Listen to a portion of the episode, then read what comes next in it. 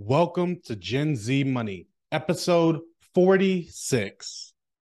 Every single property in the world has a purchase price that will work for it to be a rental property.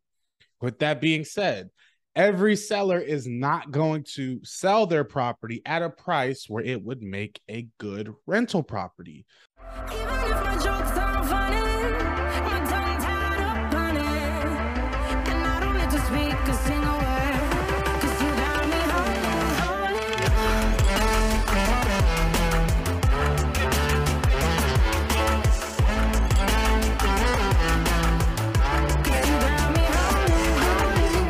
What's going on, guys? Welcome back to the Gen Z Money Podcast, where we turn financial peace to your reality. I'm your host, James Bowman, and today I'm flying solo again, guys. This is going to be an episode where I break down how to purchase your first rental property. This is mainly pertaining to long-term rentals, but I'll, you know, I'll throw in some short-term rentals or vacation rentals and things like that as we go along. But really, you know, it's a very, very interesting topic of like, James, what do I need to be looking for when purchasing a rental property? And I'm going to be frank with you guys, I'm not going to be able to hit every single different uh, thing that's going to come up when you're looking to purchase a rental property. I'm going to hit on the basics. I'm going to hit on things that I encounter in my markets where I buy and i'm just i'm not going to be able to account for every single market because things change as you go around the country especially when you go overseas. With that being said guys if you guys enjoy this breakdown let me know in the comment section or, or, shoot me a message on social media. Say hey i really love that breakdown. I really love when you do solo episodes. And i'll do them a little bit more often. I'm starting to do them a little bit more often when i come into topics that i think i can cover on my own with that being said, guys, let me start off by saying every single property in the world has a purchase price that will work for it to be a rental property. With that being said, every seller is not going to sell their property at a price where it would make a good rental property. So, in a lot of markets, especially with the inflated markets going on, you're going to run into a lot of markets that just are not conducive to renting for long term. Rents have not caught up with home equity and home value increases over the last two to three years since the coronavirus. So, I always want to preface it by that every single property has a purchase price where it makes sense. Another thing I want to preface by this the numbers do not lie. Guys, if there's one thing that is constant in the universe, as far as we know, it is math, right? Math does not make mistakes, only the person interpreting the math does. So when you have a property, you're going to be analyzing hundreds of deals to maybe find one, two, three that actually work practically. So you have to learn to trust the numbers. And later in the episode, after I go through all this stuff, I'm actually going to break down a specific property in my market. I'm going to show you guys how I come to all of these different numbers and how I figure out what each thing is and how to do the equation. I'm going to give you guys a resource for a calculator you can guys use. You guys can use in order to do all of this. But the numbers do not lie. Do not try and fudge the numbers because the only person that you're fooling, the only person that you're tricking is yourself. Okay. So be honest with yourself and don't try to fudge the numbers because you're just going to make yourself look stupid. Before we go any further, let's hear a word from today's show sponsors. So, with that being said, let's break it down to the basics, guys. Let's talk about single family homes. Here, I'm going to list out a bunch of different things that expenses that you're going to have on a rental property. So that way you guys have an idea, right? So you're going to have your principal and interest payment if you have a loan. Most people are going to be taking out mortgages on these properties. So that needs to be factored in. You're going to have property taxes, not only county property taxes, but in some cases, you're also going to have city property taxes. So all of that needs to be accounted for. You're going to have insurance, homeowners insurance that needs to be accounted for. You're going to have, and I highly suggest property management where a professional is coming in and managing this property making sure that you're abiding by all the laws as a landlord and they're abiding by all of the tenant laws you can choose to manage your properties on your own and save that money but i always like to factor it in when we're trying to understand all of the expenses that go into the property because you might be able to manage one property you might be able to manage two but if you're blessed and you get up to 10 12 13 properties at some point you might want to manage or delegate out that stuff or even create your own system of property management that you have to pay for in order to take care of that. So a lot of people manage on their own, but I highly suggest you take that into consideration when you're purchasing a property. Next, we have capital expenditures. So, capital expenditures are things like a new roof, a new refrigerator, a new stove, a new water heater, a new HVAC system. All of these things they have very, very long lifespans over 5, 10, 20 year lifespans on some of these things. That meaning that you need to systematically save every single month a portion of your income to cover these big ticket items. If you have 20 years to save for a roof, it's very, very expensive. So if you're saving small amounts every single month to pay for that after 10, 20, 30 years, it's going to be a lot easier. So you need to factor that into your monthly expenses, savings for all those big things. Repairs and maintenance. These are uh, smaller things. If if a stove handle breaks or the refrigerator needs more cooling, I don't know, a leaky toilet. These are things that are going to come up much more frequently. Now, you might go a couple months without needing to replace any of these things, but they are going to come up and you need to allocate for those things during the monthly when you're collecting month uh, when you're collecting money monthly from your tenants. So you need to be setting money aside to make those repairs every couple months or even every month, depending on the condition of the property and the condition of your tenants. And vacancy. So vacancy, you know, at some point your tenant is going to move out. Like it's it's almost guaranteed. Therefore, you need to be accounting for that every single month as you go forward. You might have a 10 day vacancy, you might have a two month vacancy. It really, really depends on your market and, of course, the demand of your property. But it still needs to be accounted for every single month. And of course, I know I'm throwing a lot at you guys, but these are very small percentages that add up over a long term. And I'm going to break that down even more once we actually go into the deal deep dive when I pull it up for you guys things that are specific to every property, specific to every area. You need to take into account HOAs. If there's a homeowners association, not only do you need to factor in the price of that, but you also need to factor in the rules of that. Do they have a rule of how many rentals they can have in that neighborhood? Are they currently maxed out for how many rentals? Are you even allowed to rent in that neighborhood? These are all things that you need to consider beforehand when purchasing a property. You need to read that HOA handbook, uh, figure out how much it is, figure out how much it goes up every single year. A lot of them have systematic increases. Some of them have no HOA, but they have special assessment fees where you might need to come up with $5,000 you know, in 30 days to replace a roof. You need to understand these things before you purchase the property.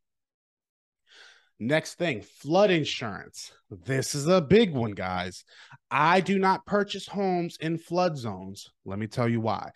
Flood insurance is at you are at the mercy of the insurance companies, right? The insurance companies can literally at a whim snap their fingers and change your flood insurance premium to where you were cash flowing beforehand and now you're no longer profiting you're actually losing every single month I've had plenty, I've heard plenty of stories and I actually have plenty of uh, people I associate with that have said, yeah, my flood insurance went from $500 a year to $1,500 a year. And that completely destroyed a lot of my returns or even bigger. Like they've gone from 5,000 to 2,500. So this is something that is highly volatile. And although I wouldn't say it's a 100% deal breaker. Every single property is different. It still needs to be accounted for. And you need to understand there is more risk me purchasing this property in a flood zone because I'm always going to be required this flood insurance as long as I have a mortgage on the property.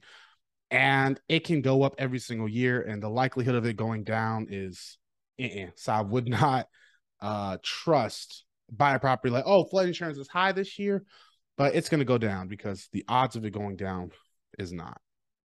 Next thing, I'm going to go over a, a couple other things that are kind of specific to multifamily properties, but they can also um they, they can also happen on single family properties. Things like utilities, right? If the utilities are not split or if, if the landlord is required to cover the utilities, that needs to be factored in. Okay. Lawn care. A lot of times with a multifamily, you can't just tell one tenant, hey, you need to take care of the lawn. Normally it's just factored into that rent payment and you need to cover it. So always factor in if you need lawn care and also snow removal for if you're in the northern states. You are probably going to have to manage snow removal every um I don't know, I don't live in the north, so I don't even know how often you do snow removal, but it needs to be factored into the rent. Okay? Whether if it if you pay, I don't know, a $100 a month, then that needs to be factored into the rent and split across the units or if it's you know, I don't know. I I'm speaking from pure ignorance on that point, guys. And then the last thing is an increased capital expenditures for things like multifamily properties. If you have a multi dwelling, if you have a duplex, a triplex, a quadplex, you are going to need multiple refrigerators. You're going to need multiple HVAC systems. You're going to need multiple dishwashers, multiple stoves, a bigger roof because the property is naturally bigger. So if you're buying a multifamily property, then you have to factor in more of these things. I know, I know what y'all are thinking, right? Y'all are probably thinking, well, James, if it's a multifamily, I'm getting more rent, so it's okay. More, more rent, more expenses. Yeah, okay, but you still have to factor in that a lot of your capital expenditures and a lot of your repairs are going to essentially be doubled. So be prepared for that and take that into account when you're analyzing a property. Now, I have gone over, you know, the process of buying a home with Mike, right? I've gone over the process of applying for a mortgage with Casey. So if you guys want to go back in those episodes and you guys will be able to actually see the mortgage process and uh, the home buying process, how to submit offers. So I really don't want to deep dive into those, but after hitting all of these different um, things, let's go ahead and talk about understanding your financing options for purchasing a rental property. If you're going to house hack, which house hacking is you're going to live in the property, is going to be your primary address, and either you're going to rent out other rooms to people, or you could even be living in like a duplex, triplex, quadplex, and renting out other units to other people. You're still going to be eligible for those low down payment things, such as VA home loans with 0% down. You're going to be eligible for FHA loans with 3.5% down. You're going to be, if it's a single family home, you're going to be eligible for 5% down conventional home financing for primary residence. With that being said, you can only go if it's going to be a primary residence, you can go only go up to four units, a quadplex. And if you're going to go to a duplex, triplex, quadplex, a lot of conventional lenders, even if it's your primary residence, they're not going to finance more than 20 or they're going to require you to put down between 20 and 25%. But that depends on the lender. Okay. But I just want to specify that if you are going to be primary residencing in that property, you still have options to low low interest and low down payment home loans. But that being said, if you're not, let's say you like your house and you're just going to go ahead and buy another house and rent it out. That's fine. You're going to run into 20 to 25% down home loans. And these are for long term tenants. So the interest rate is going to be a bit higher than if it was a primary residence and of course it also depends on your credit score so i i don't want to overwhelm you guys right but there are just so many different avenues that come into buying a rental property um, and the the saying you know how do you eat an elephant well it's one bite at a time so when you're listening to this you truly need to conquer one bite at a time. Okay, first I need to make sure my credit score is good. Then I need to make sure my I have my down payment, whatever option I'm going to go with. Then I want to make sure that I'm analyzing properties. I know what a good deal. You take them one bite at a time, and you might be able to do two things at once. But the whole focus is you have to conquer the elephant. And once you conquer it one time, the second time's just a little bit easier. You've gone through it. You've made mistakes. You and so every single time after that, you're going to get better. You're going to get more confident, and it's going to become easier for you. Now, we just talked about investment properties being between 20 and 25% if you're just buying it and putting a long term tenant in there. But if you plan on doing short term rental, you are possibly, check with your lender, eligible for doing like a 10% down vacation home. Now, of course, that comes with stipulations. It needs to be, you know, X amount of miles away from your primary residence. You know, it can't be where you already own 10 properties. And there's all these stipulations that your lender will be able to help you with. But that is a big option that I see a lot of investors going with to fund these short term rentals in vacation spots in touristy areas is doing a 10% down vacation home. And I want to say the requirement for that is you need to live in the property for a minimum of 14 days out of the year. So if you go and stay for three weeks, the rest of the year you can short term rent it or even long term rent it to other tenants. But you can't just buy it with 10% down and put a long term renter in there for a year long lease because you're not going to be able to meet your uh, residence requirement for the vacation home. So the closing costs, we talked about closing costs with Casey. They're going to be similar. Again, your interest rate may be a little higher. You might have some more points. The point I really want to hit home is your interest rate is not going to be the same on a primary residence compared to an investment. So you need to factor that into the numbers that you're going to be running. And again, I'm going to go over all of this with an actual property live on here where you guys can see it on YouTube, where you can listen to me walk through it on the podcast, wherever you're listening. But I am going to go over that. And then the last thing I want to talk about when it comes to financing is reserves, right? I think this is another one of the big problems with real estate investors is they are not purchasing properties with the proper amount of reserves in.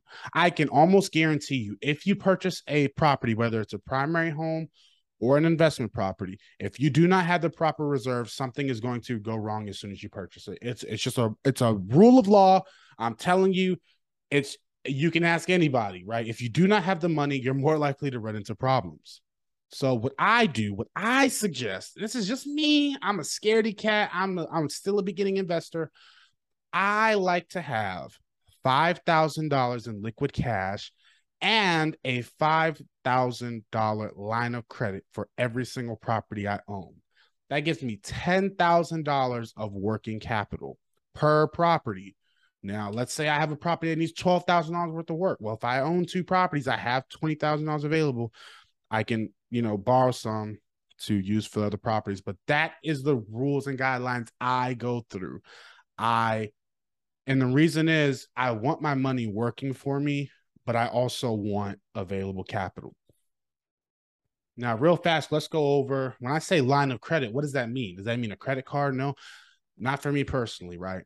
I'm I'm using things like home equity line of credits, business line of credit, something that I can actually go take physical cash out of with not an excessive fee and pay it to people like contractors or go to Lowe's and buy materials or things like that. So that is what I personally use. I don't use a five thousand dollar credit card. I use line of credits because they're easy. They're much easier accessibly, and they also don't have as many fees attached like credit cards with cash advance and things like that. So that's what I personally use. And of course, I always delegate whether I'm going to use the line of credit or the cash. It just depends on the current state. Am I about to buy another property? Well, then I'm probably going to use the line of credit, or if I'm going to, whatever the case is. So that's with the reserves. So we talked about conventional financing, what you're going to be looking like in closing costs. Another option to purchase a rental property, which is becoming a lot more common nowadays with interest rates going up, are adjustable rate mortgages. Me and Casey also went down the road of adjustable rate mortgages, the rules behind that. So if you guys do have not seen that episode, I highly, highly suggest you guys go and watch that episode. It is episode. If you guys have not gone to see episode 36 with Casey about being approved for a mortgage, go listen to that because we break down adjustable rate mortgages down to the core, right? We talk about how much can they raise your interest rate? How often can they raise your interest rate? Essentially, it is a fixed rate mortgage, or it is it is fixed for a certain amount of time, whether it's three years, five years, seven years, ten years, whatever you guys agree to, and then the rate can adjust after that every year or every often that you guys discuss. So that is an option. You can currently get an adjustable rate mortgage. You can lock it in for three years and now you're at like 3% compared to other rental properties being at 6%. So it is an option. Just realize you are going to open up yourself to vulnerability after that fixed rate has expired. Therefore, you need to have an exit strategy, which we're going to go over in a second. So, whether it's refinancing into a fixed rate, refinancing into another adjustable rate, depending on rates, selling the property after three years. I mean, there, there are tons of different exit strategies, but you need a sooner exit strategy if you're using an adjustable rate mortgage because you cannot guarantee it for the life of your loan. And then the last financing option, which is the least favorable for me personally, but it's a very, very effective tool, are commercial loan products. What do I mean by that? I mean, there are loans such as debt service coverage ratio loans. There are loans such as fix and flip loans or bridge loans. These are commercial financing tools that have a much higher interest rate than conventional tools, but they are much more flexible. You can buy a wider variety of properties with these types of loans. So you're going to be paying more. You're going to be it's going to be a more expensive loan option, but it's going to give you a wider array of properties that you're eligible to buy that maybe might not qualify for conventional financing or you're you just cannot use conventional financing anymore because you've maxed it out.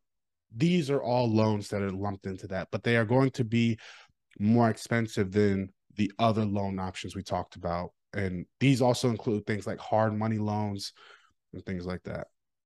Now, let's go. And I know I'm throwing a lot at you guys. I'm really trying to I'm trying to bring it down to a base level where most people can understand. So be feel free to comment on the video if you truly don't understand something or even go as far as messaging me on Instagram and say, Hey, can you make a video explaining this? I don't really understand. And I promise you, I have no problem breaking this stuff down even more. This is just a umbrella video to show you guys all of the options and all the variety it comes to when investing in real estate, you know, purchasing your first rental property. Now, let's go to my favorite and the most overlooked. When you're purchasing an investment property, you should always have multiple exit strategies. James, what is an exit strategy? An exit strategy is how do you plan on exiting this deal, this property, this transaction when the time comes. So, a lot of times, what people will do is they'll buy a property that only works in one way. For example, a cabin in the Great Smoky Mountains. That is something that is highly desirable for people because the profitability of it, short term rental, is astronomical. You can make a great profit. That's the only value in these cabins. So there's only one exit strategy. Well, I would consider two exit strategies for these properties. Either you mm-hmm. short term rent it and you get those gains, those short term rental gains, or you sell it. And that's fine. But if there is a market shift, let's say we we are already in a recession, so let's say we head deeper into a recession, many people start losing their jobs, many people are not vacationing as much. And now your short-term rental is not creating a profit anymore. Now it's losing you money. And and you try to sell it, but because it's not a profitable property, nobody wants to buy it. Nobody has jobs, nobody can buy it. Now, what what other option do you have? You could try and long-term rent it and lose less money, but the point I'm trying to get at is every property you purchase should always have multiple exit strategies. You should be able to sell it, or you should be able to short term rent it, or you should be able to long term rent it. I think that if you're buying a property that only has one exit strategy, then you're you're opening yourself up to much more risk than you might be able to tolerate this early in the game if you're listening to this video. So, for example, my property, I'm about to purchase a property outside Savannah right now my primary goal for this property is to long uh, is to short term rent it. I think it's going to make a short term rental. I think that's the most popular way, and that's going to be the most profitable for this property. What if it doesn't work? Well, I've ran the numbers to realize okay, if it doesn't work as a short term rental, let's say I run into things and it just does not work, the property just does not profit, nobody's booking it, whatever I have the option to now long term rent it. And it will still create a profit long term renting. It just will not be.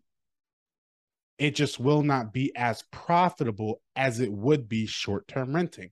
So that is having multiple exit strategies. Okay, if I cannot short term rent it, then maybe I can business uh, corporate rent it where I rent it for 30 days at a time or 90 days at a time. If that doesn't work, okay, I can long term rent it for a year long tenant. If that doesn't work, then I can move into it and lower my living expenses and do something with the current property I live in. If that doesn't work, I can sell the property. So it's like I have four to five layers of my plan for purchasing a property. Therefore, I have multiple exit strategies when it comes to this property. And that goes back to the adjustable rate mortgage.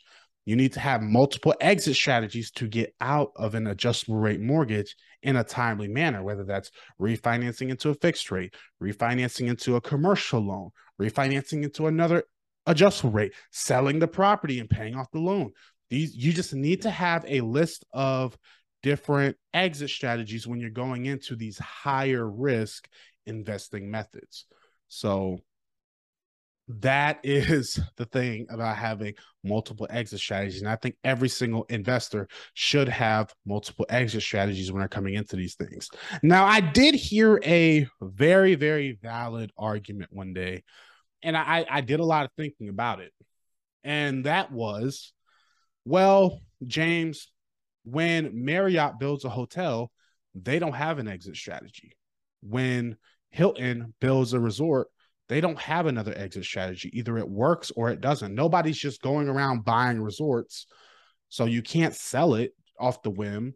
You know, it has to work for the purpose it was built. And that's a very, very valid point. I guess the the only combat I have for that is that people like Hampton, people like, you know, whoever builds these resorts and things, they have a proven concept they have years of analytical data for an area before they decide to build something so massive there and take that big of a risk. They also have other properties that will supplement this bad investment if things go wrong. So, although they do not have multiple exit strategies, they have structured their business to a point where even if all goes well, they are able to supplement that bad investment against other good investment, other successful resorts or successful hotels. It's the same thing for real estate investors. If you only have one rental property and you have your home and a rental property, if that property fails, now the only thing supplementing that property, the only thing stopping the bank from taking it is your income. So your income, if you stop working, now you lose that house. You also lose your primary residence and, and you're on the street. So again, I understand the argument, and it's a very, very valid argument. I just think you, if you're going to go in with absolutely no exit strategies, you need other means of supplementing this investment in case it goes bad. You don't want to bet your farm on it. You don't want to put every single dime you have in this property and have it flop.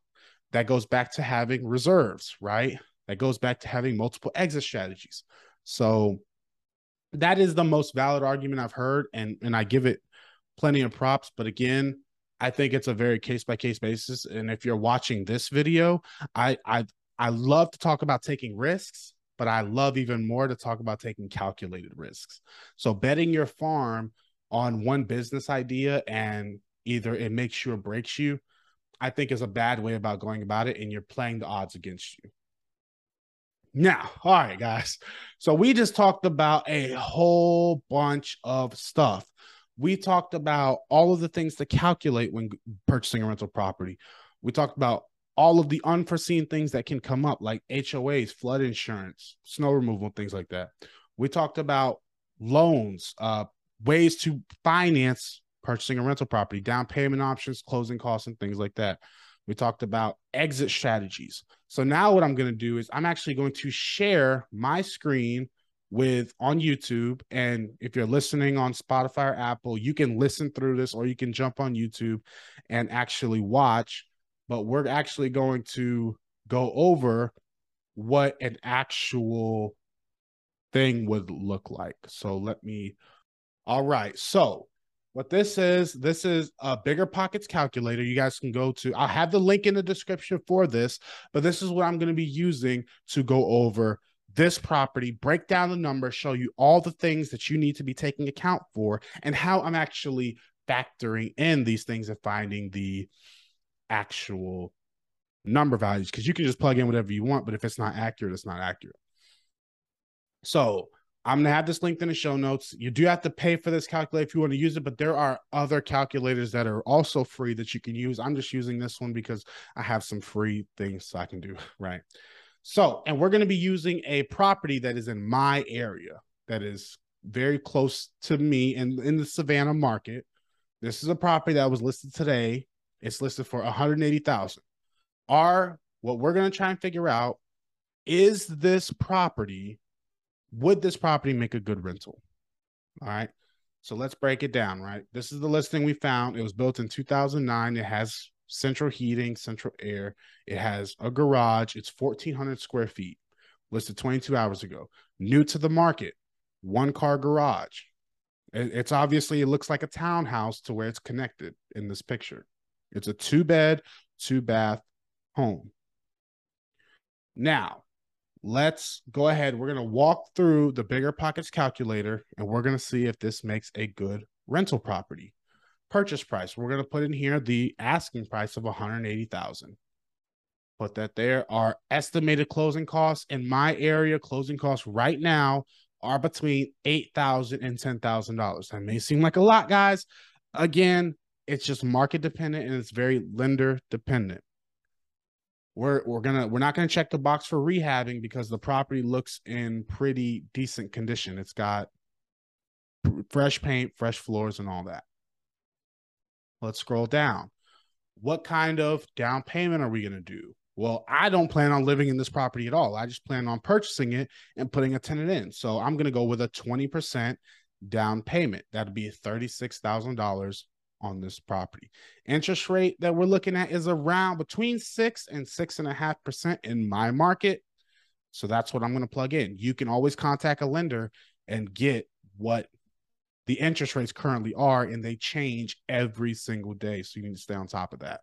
I'm going to put no points. We talked about points in my episode with Casey. So if you guys want to learn about points to buy down your interest rate or whatever, go listen to that. And we're looking at a 30 year fixed rate mortgage where the 6% is fixed for the 30 years and that's that. Rental income. So, James, how do you figure out how much a property can rent for? Well, there's this great, great product I'm going to have down in the show notes, which is called Rentometer. So, you come to Rentometer, you put in the address. I've already pre filled it for you guys.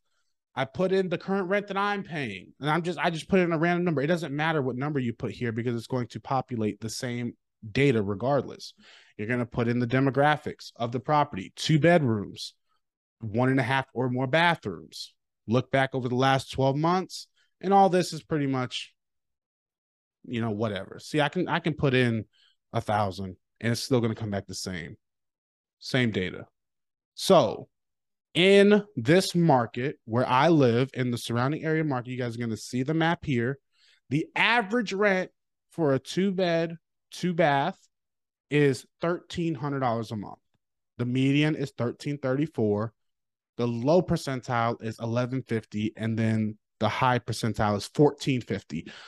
So now we know the current rent for this property is somewhere between 1150 and 1450. But let's just say we're going to get the top, right? We're going to get the top percentile. So we're going to put in 1450. That's how much the market says this rent's going to go for. Another misconception, guys. You don't dictate what rent is. The market does. So if you buy a house that everybody else is renting for 1500 and you try and rent it for 2000, nobody's going to rent it. Okay? The market decides what you what a property rents for, not you. So as we go down, now we're getting into the juicy part, guys. Now we're going to be filling in expenses that I talked about earlier. Property taxes. We can go back to the Zillow listing that I found. And this listing in particular did not have any property tax information on it. Therefore, I had to figure out another way. Now, you can go to the county commissioner's website and look it up that way. I'm lazy, right? I like to do just estimate ballparks. So I just come down here and I use this property tax estimate of $152. This is another thing. I know the Savannah market. I know that that property tax, that county property tax is pretty right. What I also know, which is very, very important for you guys to catch on to, is that that's only county property taxes. The city of Savannah actually has a city property tax, which is a little bit less than the county. So the property tax is listed here is 152. I know with county with city property taxes is probably going to be closer to 252 total and that's monthly. Insurance, I'm just going to go, insurance is pretty normal around here. I'm going to go off the Zillow estimate. It's not going to be perfect, but you can work with your insurance agent to figure that out. And that's going to be $63 a month. It's between 63 and $85 a month in this area, depending on your deductible and things like that. Moving on, repairs and maintenance. What I use in my market, again, this is going to be very market specific. You need to figure out costs in your market. You need to figure out contract labor costs in your market to figure these things out. I know in my market in the Savannah area, about 5% for repairs is a is a good ballpark to be around. 5% vacancy is also a good to be around. And 5% capital expenditures depending on the the depending on the age and well-being of the property. Is it a newer property? Is it an older property? Whatever that is, I like to use 5%. And I know the management fees in my area are are 10% on average.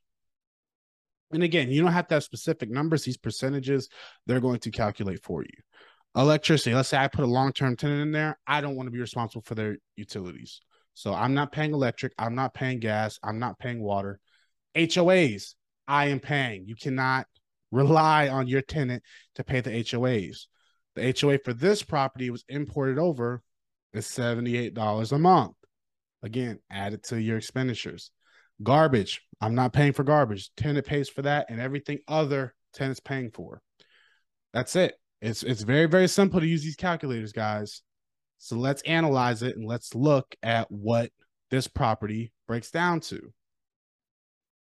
So we already said we're going to be getting 1450 in rent.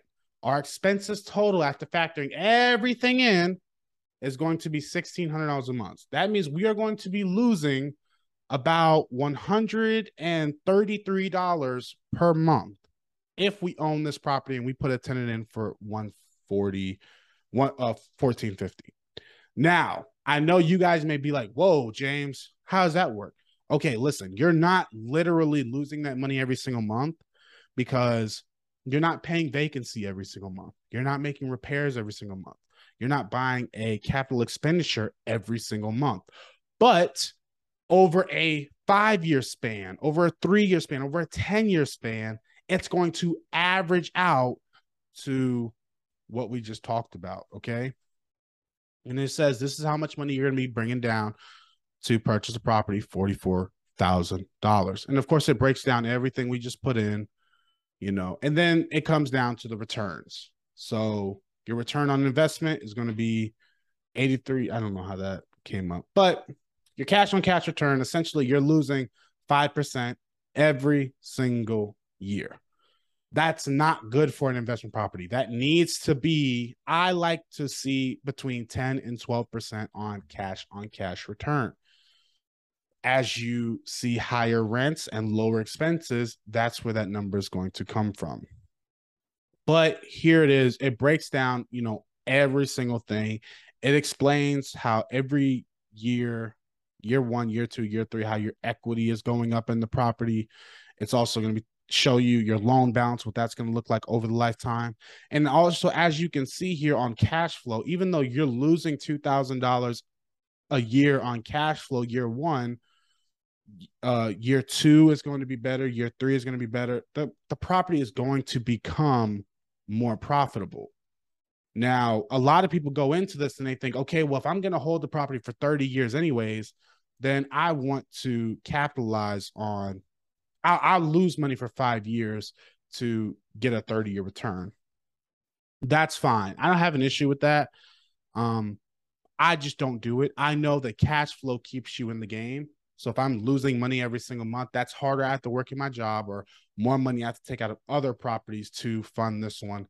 And I'm just not playing that game, right? I want to cash flow from day one and just go about my business. So, yeah, that is a very, very, very dirty, quick breakdown on how to run the numbers on a rental property. Again, I know that it's a lot to consume, guys, but this is something that literally it is trial and error. Once you analyze five properties, the sixth property is going to get a little bit easier. Once you analyze 10, the 11th is going to be a little bit easier. It's going to get to a point where you can pull up a listing on your phone. You can see the purchase price, you can see the area it's in, and you already know, okay, this property rents for this amount. These are going to be my expenses. You will know within 10 seconds either this is going to cash flow or it is not. I know what interest rates are right now. I know what capital expenditures are right now, this is not going to cash flow. Your analysis is going to go from a 45 minute video down to a 10 second swipe. You're going to be able to swipe on your phone. Oh, nope, that wouldn't cash flow. Nope, that wouldn't cash flow. Oh, that might cash flow. Let me look at some pictures. Okay, let me do a real deep dive into this. Let me go to the tax assessor's website. Let me look at the exact taxes paid. Let me look at the seller disclosure. Let me see when was the roof replaced? When was the water heater replaced? How old is the HVAC system? Is this something I need to account for within the next five years, or was it just replaced? I need to worry about this in 10 to 15 years. These are all things that you're going to consider on every property you analyze, but you have to get past the cash flow thing first. If it doesn't cash flow, just scoop by it. There's no point in looking at how old the roof is. There's no point in looking at how old the water heater is if it doesn't even cash flow. If all of the conditions on the property are perfect, and it doesn't cash flow and the if you're investing for cash flow skip the property okay just skip it so i know i threw a lot at you guys and it's probably going to take uh, a few you know it, it's going to take some time to really get to okay stop sharing i know that i threw a lot at you guys and it's going to take some time in order to understand this. But if this is all a repetition game, you need to break down, you need to figure out, you need to narrow down a market. You need to figure out, okay, what area rents for how much, what bedrooms am I looking for, what bathrooms I'm looking for, and start there. And the more properties you analyze, the much, much easier you're going to get. You're going to learn where the flood zones are. You're going to learn where the bad neighborhoods are. You're going to learn the invisible lines in every single city that every single city has. They have invisible lines. You're going to learn all these things, but you're only going to learn it through repetition and studying. So I really, really hope you guys got some good information out of this episode. Again, I know I threw a lot at you guys, but as I throw more and more, I dive deeper and deeper into these offhand conversations like HOAs. You guys are going to continue to learn more. But that was a really, really dirty breakdown of all of the things you need to take into consideration when trying to purchase a rental property. With that being said, guys, I'm going to wrap the episode up here. I really, really hope you guys found some enjoyment out of this episode. I hope I didn't flood you guys. I hope I did not deter you guys from looking into purchasing a rental property because I still do it. And so I was overwhelmed at first too. Just know that the more you do it, the easier it gets. But without further ado, guys, I'm going to wrap it up here. I hope you guys enjoy. If you want one on one coaching, you guys can find that on my website down below. If you want to reach out to me, ask me any questions on social media, all my social medias are linked down in the show notes below. Without further ado, I'm your host, James Bowman, guys. This is the Gen Z Money Podcast. And always remember, you're only as secure as your ability to perform. So spend your life accumulating assets that can perform for you. Later, guys.